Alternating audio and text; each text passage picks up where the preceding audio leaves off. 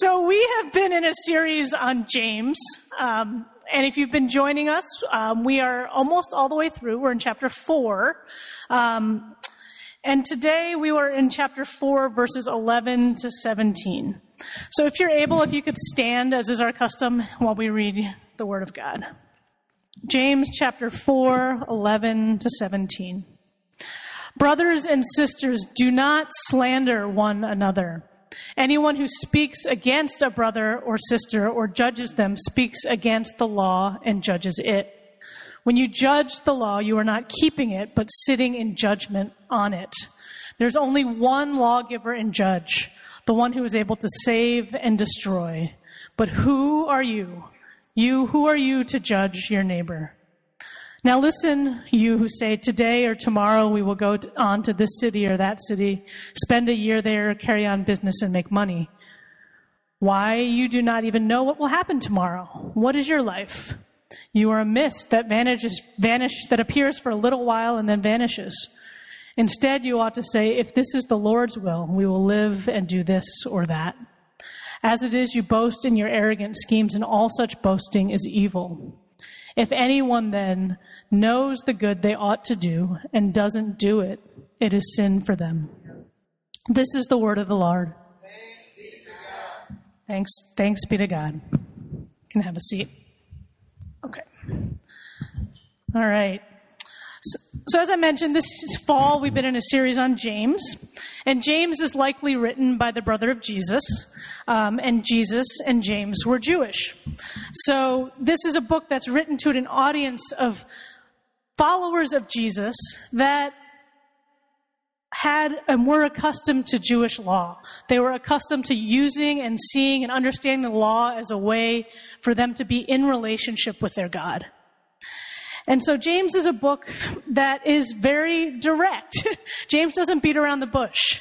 James doesn't give a lot of high theological language and it does give some images, but it's, it's very direct. And in some ways I like to think of James as kind of sarcastic and kind of like, don't you know? Like it's said in a very direct tone. And so there's a few themes that have been continually repeated throughout James in the time that we've been here. James is talking about the poor and the rich and how the poor are being elevated in God's eyes, where the rich are being scorned. Um, James is talking about faith, and for faith to be alive, it has to be recognized. There have to be actions that show that your faith is alive, and the, that's shown by the quality and the content of the life that's lived. James talks about the power of our words, the power of our words to give and to take life. And uh, James also talks about the contrast between God's ways and worldly ways. We hear about it as friendship with God or friendship with the world. We hear about it as earthly wisdom versus heavenly wisdom. And James continues in chapter 4, um, in this section, to address these dichotomies that God opposes the proud, opposes the arrogant, but lifts up the humble. So God, so in chapter four, he's gone into, before this, he talked about this whole thing about how the poor, the poor, the, um, the proud is not what God is looking for. God is looking for people that are humble.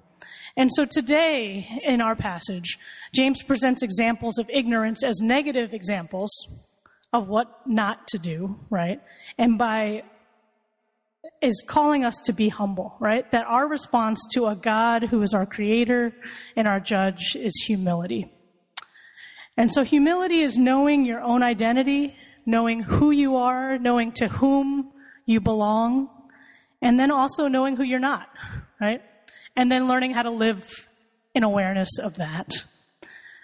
And so it may not look like it, but for a good portion of my childhood, I played soccer from like first grade to like 12th grade. And I played forward, which is like the one that runs to get the ball, which might not be so surprising. I also played goalie. Um, and if you can look at me, I'm no more than five three on a good day.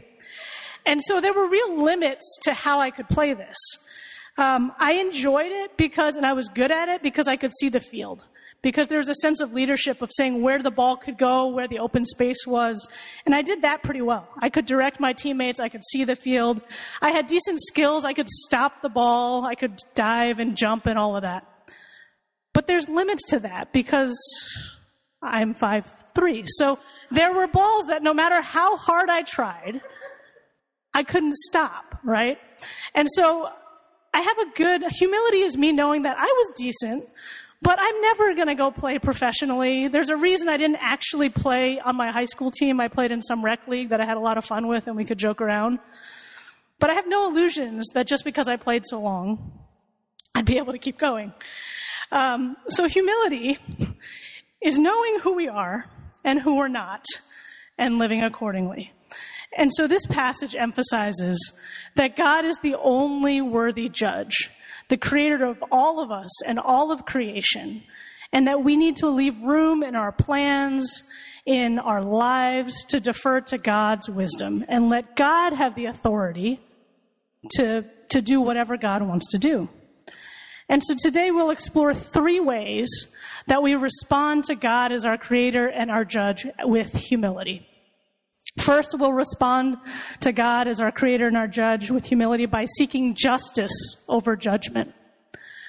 The second way we can respond in humility to God is by savoring uncertainty as a reminder of God's provision. And the third way that we respond to God in humility is by aligning our will and our lives with God. And so the first way we'll respond to God, our Creator, and judge with humility is by seeking justice over judgment. So James addresses his audience as brothers and sisters. There's a familial feel to this passage. James is not talking to new Christians. James is talking to followers of, of God, Jewish followers who, who know what to do. They've been in the Word. And James tells his community not to slander one another, He's referring to a verse in Leviticus 19, which basically says, don't slander anybody, don't speak ill of anybody, because I am the Lord your God. And slander is not just saying, like, I don't like that person, right? Slander is making a judgment. It's speaking against a person without actually speaking to the person. Because if you have an issue with somebody and you can resolve it, there's no problem speaking against them or, you know, working it out. But God is, t- James is telling and reminding the people not to slander because you're not actually solving the problem. You're just saying a judgment. You're saying they're not, they're not worth having a conversation with. And so you're not taking the time to actually resolve the issue.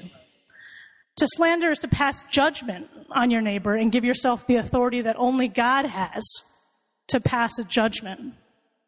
It's to put yourself in the place of God and so this is why James says that if you slander, you're putting yourself above the law rather than keeping it because you're saying that law about slander doesn't apply to me and I'm going to be God and say that and just make a judgment. And so only God has the power over life and death. God has the power to take life, to give life, to determine how the quality of life is. And so when we judge somebody as whose life is less worthy, less worthy of resolving something, or even worse than that, we are taking the place of God. So despite whatever's been said or done, our approach is that we need to see that God is the one and only lawmaker and judge. And we don't need to be Jewish to understand that. God created all of us in the image of God, and only God has the power to say where that image is lacking right? And God is in the business of making all things new, and there will be judgment one day when Jesus returns and makes all things the way it should be, and there will be condemnation, but that's not ours to give. It's God's place. And so we may want to pronounce judgment on other people that have wronged us, or we think have made a stupid choice, or have really committed some egregious thing. We may want to say that person is beyond reproach, that person is beyond our ability to reach out. But that's not our choice and that's not our place. And so, as ones created in God's image, we seek justice. We seek wrongs to be made right. We seek harmony in relationships, and we seek systems and governments and societies and communities that are working for the flourishing of all people. So when we live, that's what we're going towards. Whatever we do, we're working towards this intention that God created that all of God's creation can live and flourish and have the image of God shown through. And so the first way that we respond to God as our creator and judge with humility is by seeking justice over judgment. And so seeking justice over judgment is choosing, it's a choice, choosing to see people as image bearers of God, regardless of what they're doing or saying, while leaving any judgment or lasting consequence between God and that person. In 2017, the first restorative justice community court of Cook County was started in the neighborhood of North Lawndale. In 2020, two more were started in Avondale and Englewood. So in these courts, they're focused on young adults who live in those specific neighborhoods, who are charged with a nonviolent misdemeanor or felony, and who has accepted responsibility for whatever harm they've caused. And the goal of this court is not punishment of the crime like the traditional criminal justice system. The goal of this court is to restore and repair the harm that has been done in the community where it's been done. And so there's this process that is about six to 12 months long that the person who's wrong, wronged, who committed the wrong, the person that was, uh, that was wronged, that the harm was done to, and then any relevant community members that were affected by that harm come together and are facilitated through a peace circle um, by another member of that community. And they come together in this process and they work through a legally binding repair of harm agreement in which the person that was harmed, the person that was wronged, can detail how they were affected by the crime, what they need to feel that the harm has been repaired, whether that be financial restitution or words or community service, what, what that the victim needs. And then there's an agreement come, come, that's come up with amongst all the parties as to how this harm can be repaired. So it might include money, it might include community service, it might include anger management or counseling, but the goal is to repair the harm and to return the young person to become a flourishing member of their community. And so the restorative justice community court is seeking justice over judgment because it's seeking to move all parties, the wronged, the wrongdoer, and the community towards what God is intending for harmony, right? It's seeking justice over judgment because the wrongdoer has to take responsibility for their actions and actively make things right. And it gives the person that was harmed the opportunity to voice what they need. And so the goal of this is to, for the person who committed the crime to repair it and to continue with their lives because they've paid the due for their offense. It also gives community members an opportunity to determine the root causes of these issues and to address it in their community. And so, how can we practically respond? This is one example of seeking justice over judgment. But how can we practically respond to this? It seems so large. Aside from in your personal relationships, when you really just want to cut somebody off, don't do that. See it through God's eyes, right? But in a larger systemic sense. God is trying to make all things new, not just in our lives, but in all of God's people's lives. And so our criminal justice system is predicated on the premise that people go to jail to be rehabilitated for their offenses, and when their offense is paid, then they can become a productive member of society. And so in prison, people are given the opportunity to rehabilitate themselves and given opportunities to better themselves and to change. However, in 1978, the state of Illinois abolished, abolished parole as an opportunity for people that have been sentenced to long, to life in prison, um, or long sentences. So basically, if somebody is sentenced to go to prison for a long time, there's no opportunity, even if they've worked on themselves and made amends and are not the same person they were, there's no way for them to return and be contributing to society and to be fully alive. And since 1978, when this law was passed, the number of incarcerated citizens in Illinois has gone up 270%. So this is not helping anybody. It's not helping society.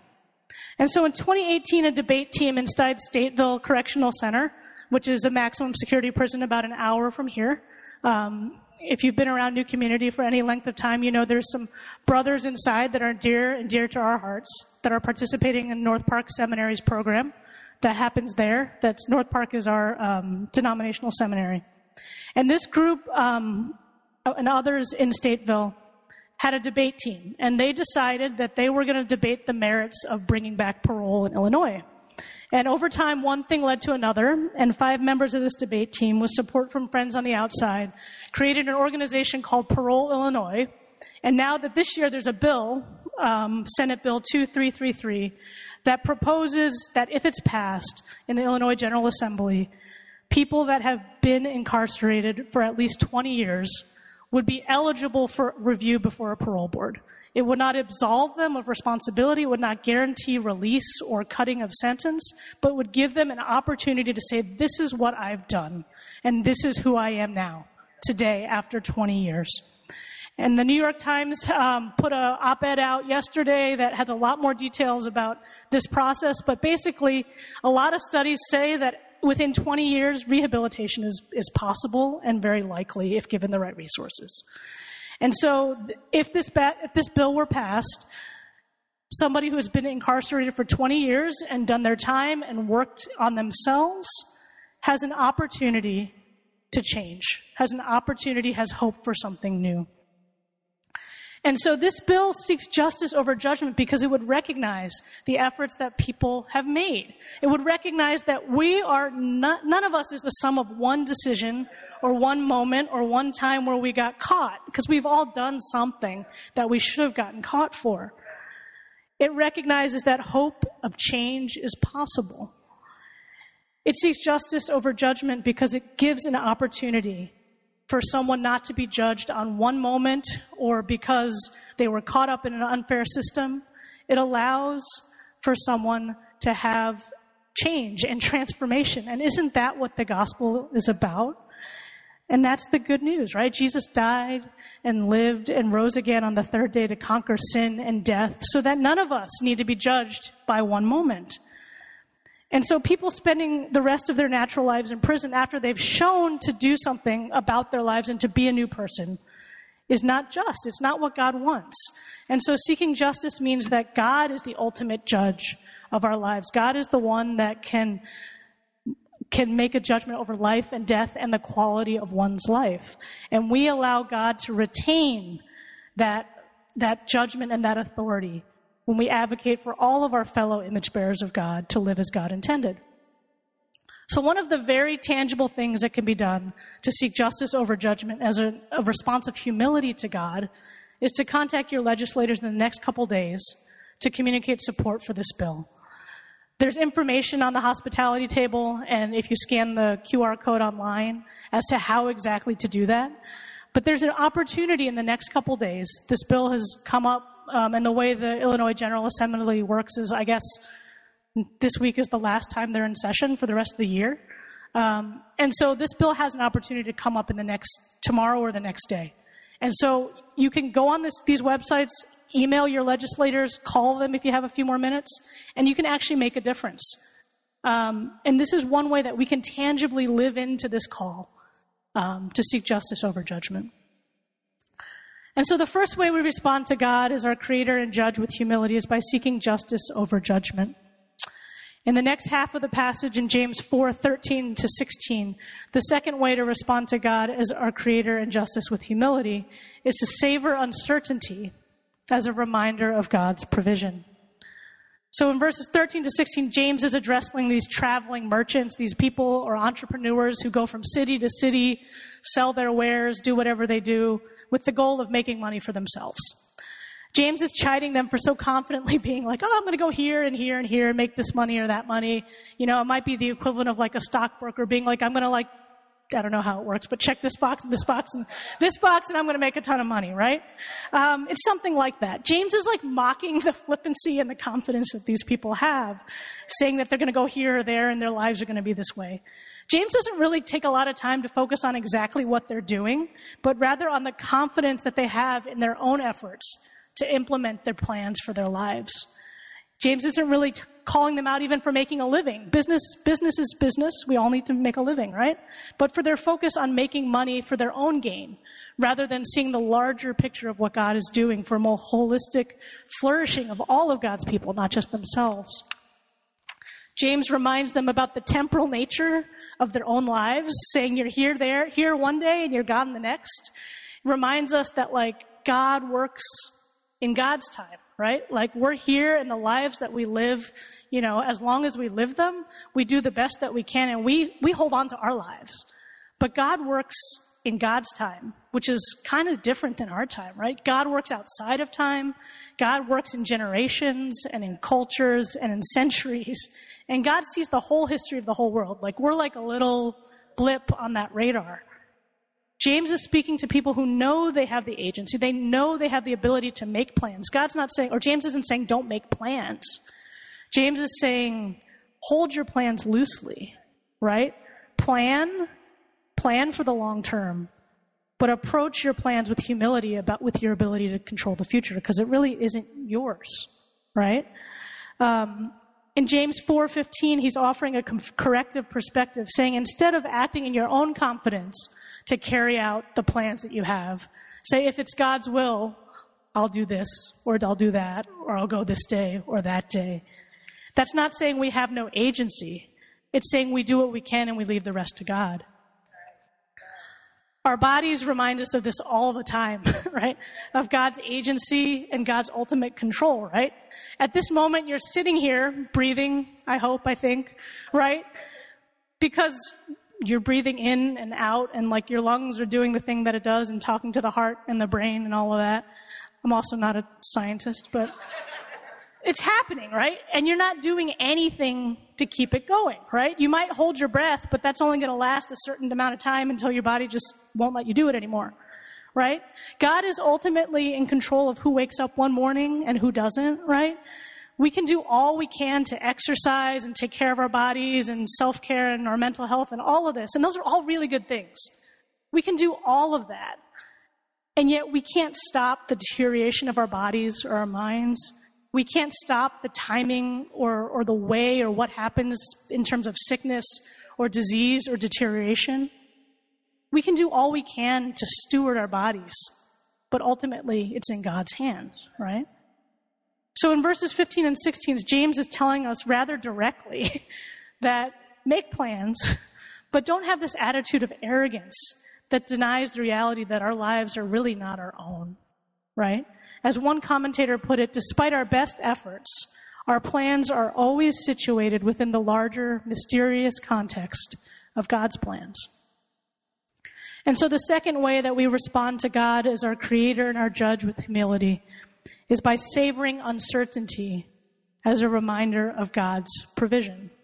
I like to plan. I like to know when things are going to happen. When I was in college, I must have made like four or five different ways I would finish my degree, and I finished it in none of those ways. right? It was some other way, and it was done. I want to feel in charge of my life and my plans because then I feel like I'm in control. But as we've seen in James, too much certainty puts too much control, or at least perceived control, into our hands. When we respond to God as our creator and our judge with a posture of humility, we know who God is, we know who we are, and we know we belong to God. And as such, we can savor these moments of uncertainty as a reminder that we don't have to provide for ourselves, that God will provide in God's ways and God's timing. So here's a few practical ways to savor uncertainty. Plan, but hold your plans loosely, right? James is writing to people who are wanting to follow God. When, when James is writing, you know, that God is one lawgiver and one judge, or the only judge, right? he's, he's alluding to this thing called the Shema, where people know what it is. They know in their minds it's saying, love the Lord your God with all your heart and mind and soul and strength and love your neighbors as yourselves. It's what Jesus was referring to, right? James is talking to people who are trying to do their best to live for God in every single way. God wants us to use our faculties to make good choices and wise choices. But we need to do so knowing that our lives are not like a video game where we're in control and we can see where the people go. Like, our lives are more like there's a movie going on and we're an actor that comes in an hour through and then only lasts for like half an hour and the movie just keeps going. Right? Like, that's, that's the role that we play. So another, you, we plan but hold our plans loosely. And another way to savor this savoring uncertainty is to practice being present to our own anxieties, right? When we feel anxiety or stress over something, I was feeling it this morning. I was writing this sermon this morning. It's because I want control or certainty over what's going to happen, right? Like I want to know that whatever I have to say is going to play however it's supposed to play, right? But like that's not mine to give, right? Like and that causes me anxiety.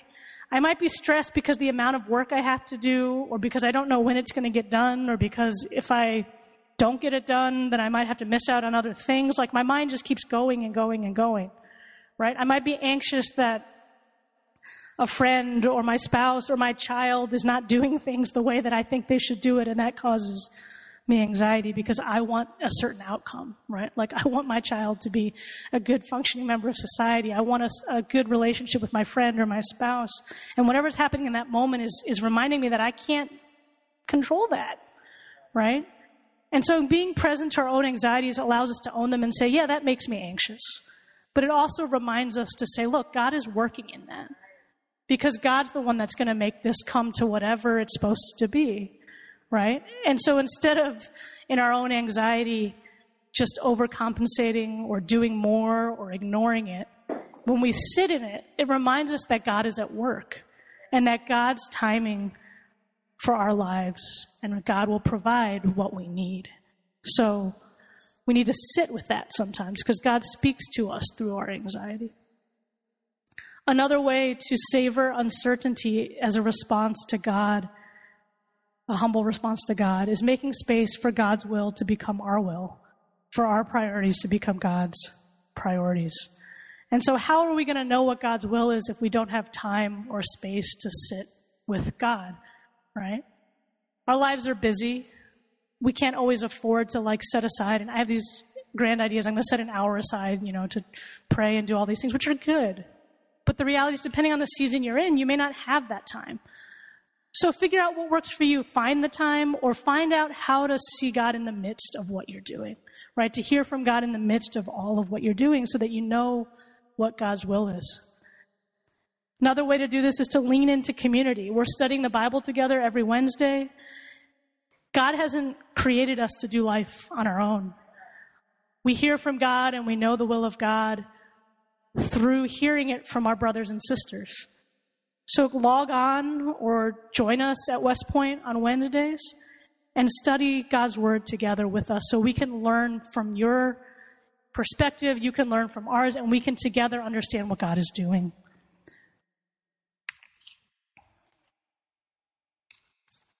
So we respond to God as our creator and judge with humility by first seeking justice over judgment, and second, by savoring uncertainty as a reminder of God's provision.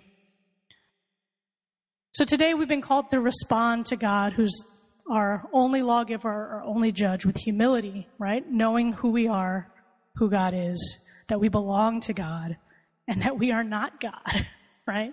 And that we need to act out of those realities, act out of who we are. Verse 17 reads, If anyone knows the good they ought to do and doesn't do it, it is sin for them. And so the last way we respond to God as our creator and judge with humility is by aligning our lives with God's good and perfect will, by aligning our lives with God's intended reality.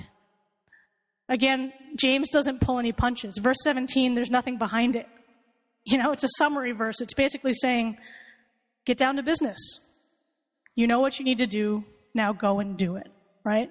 It's referring to everything that came before it, which is a lot if you read James and you've been following along with us. But it's also referring to what's here, right? What is God calling you to do? What, is, what does God want you to do knowing who you are and who God is? As we pray often in the Lord's Prayer, God is about furthering the will and the reign of God on earth that is in heaven. God is in the business of making all things new, of reconciling all things, of sowing life in a world of death and brokenness.